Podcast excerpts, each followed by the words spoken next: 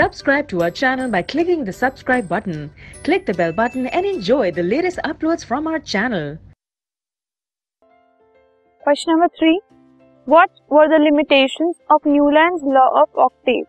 हमें न्यूलैंड का जो लॉ है ऑक्टेव का उसकी लिमिटेशन बतानी है ड्रॉबैक्स बतानी है तो कुछ लिमिटेशन हैं first it was applicable up to calcium only सिर्फ़ कैल्शियम तक एप्लीकेबल था वो and not throughout the arrangement जितना भी उन्होंने कॉलम दिए थे, ठीक है?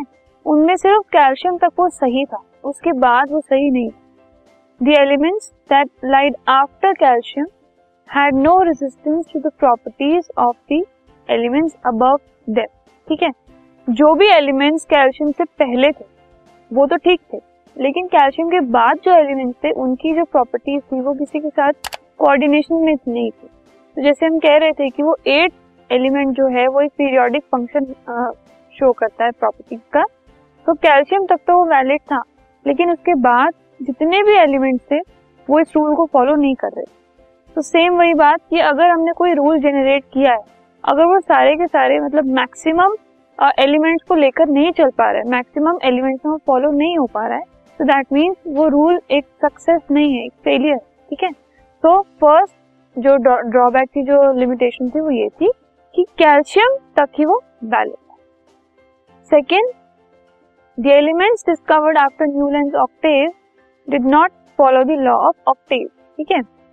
जब न्यूलैंड के पास एलिमेंट्स डिस्कवर्ड थे तो उन्होंने ये रूल बनाया, उसमें वो कैल्शियम तक वैलिड था। लेकिन रूल बनने के बाद जब न्यू एलिमेंट्स डिस्कवर हुए तो वो उस रूल के अंदर फिट नहीं बैठे। तो जो एलिमेंट्स बाद में डिस्कवर हुए, वो उस रूल को फॉलो नहीं कर रहे। तो अगर हमने कोई रूल बनाया है, एक तो जो उस टाइम पर नोन एलिमेंट्स हैं, वो उनको फॉलो करना चाहिए। और वो रूल ऐसा होना चाहिए, इतना फ्लेक्सिबल होना चाहिए कि अगर उसके बाद भी अगर कोई डिस्कवरी होती है, कोई इन्वेंशन होती है, कोई न्यू एलिमेंट्स नोन होते हैं तो उससे भी हमें वो जो रूल है, वो उसमें भी फॉलो करे। लेकिन इस केस में ऐसा नहीं था। न्यूलैंड ने जो रूल बनाया, वो उसके भी एलिमेंट्स में कम्प्लीटली फॉलो नहीं हो रहा था एंड उसके बाद जो एलिमेंट डिस्कवर हुए, उसमें भी फॉलो नहीं हो पा रहा। The position of cobalt and nickel could not be explain which were place in group of fluorine and chlorine having different properties ठीक है? कोबाल्ट और निकल को फ्लोरीन और क्लोरीन के साथ रखा गया, लेकिन उनकी जो प्रॉपर्टीज़ थी, उनसे मैच नहीं कर रही थी।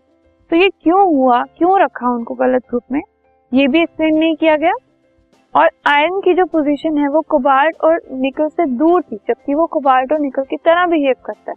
तो उनको उसके साथ रखना चाहिए था, ठीक है? लेकिन ऐसा नहीं हुआ, उनको अलग अलग रखा। तो इसका भी रीजन एक्सप्लेन नहीं किया था न्यूलैंड के रूल ठीक है? तो these were a few limitations of Newland law of octave